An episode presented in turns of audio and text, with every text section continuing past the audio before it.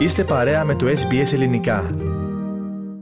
Σημαντικές αλλαγές στην διαδικασία εισόδου μεταναστών στην Αυστραλία τέθηκαν σε ισχύ από την 1η Ιανουαρίου.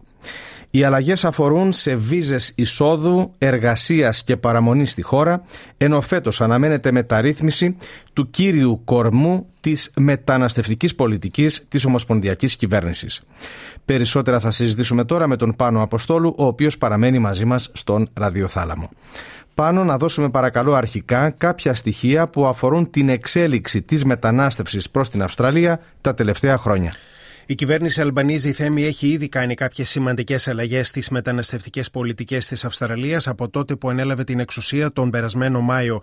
Και θα μπορούσαν να υπάρξουν ακόμα περισσότερες αλλαγές το 2023, αφού η κυβέρνηση υποσχέθηκε να εξετάσει τον τρόπο που καταρτίζονται οι κατάλογοι με τους μετανάστες με ειδικότητες που έχει ανάγκη η χώρα για να καλύψει τις ανάγκες της. Η κυβέρνηση ανακοίνωσε ήδη αύξηση του προγράμματος χορήγησης βίζας μόνιμης εγκατάστασης για την περίοδο 2022-2023 από 160.000 σε 195.000 για μετανάστες με βάση την ειδίκευσή τους και την οικογενειακή τους κατάσταση. Να δούμε τώρα πάνω ποιες είναι οι σημαντικές αλλαγές για τις βίζες που ισχύουν από την 1η του Γενάρη.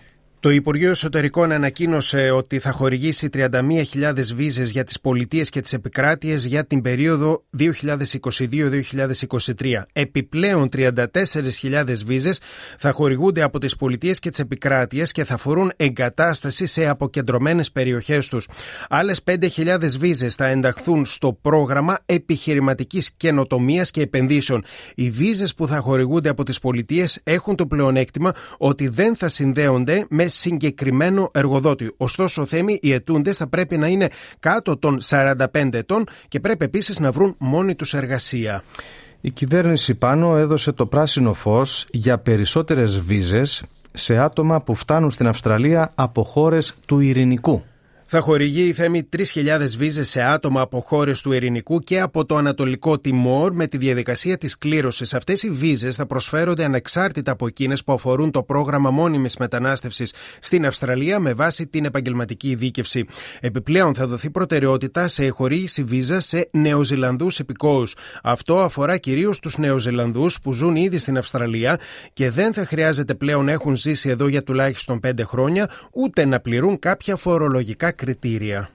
Και για πρώτη φορά πάνω η Ομοσπονδιακή Κυβέρνηση διευκολύνει την επανένωση οικογενειών. Τι σημαίνει αυτό; Αυτό σημαίνει ότι δεν υπάρχει όριο στον αριθμό αυτών των θεωρήσεων που χορηγούνται. Το Υπουργείο Εσωτερικών εκτιμά ότι θα χορηγήσει περίπου 40.500 βίζες σε συντρόφους, συζύγους κλπ.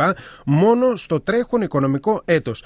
Η κυβέρνηση διευκόλυνε τον τρόπο που γίνεται η διεκπαιρέωση των θεωρήσεων για εκπαιδευτικούς και εργαζόμενους στον τομέα της υγειονομικής περίθαλψης, αλλά και για εργαζόμενους μετανάστες, ο εργοδότης των οποίων έχει λάβει έγκριση από την κυβέρνηση για να ενταχθεί στο πρόγραμμα χορήγησης εργασιακής βίζας. Τέλος, θέμη η κυβέρνηση ζήτησε από ειδικούς σε ζητήματα μετανάστευσης να παραδώσουν μια ολοκληρωμένη ανασκόπηση του συστήματος μετανάστευσης της Αυστραλίας. Η ενδιάμεση έκθεση αναμένεται στα τέλη Φεβρουαρίου και το τελικό κείμενο θα παραδοθεί στην κυβέρνηση μέχρι το τέλος Απριλίου.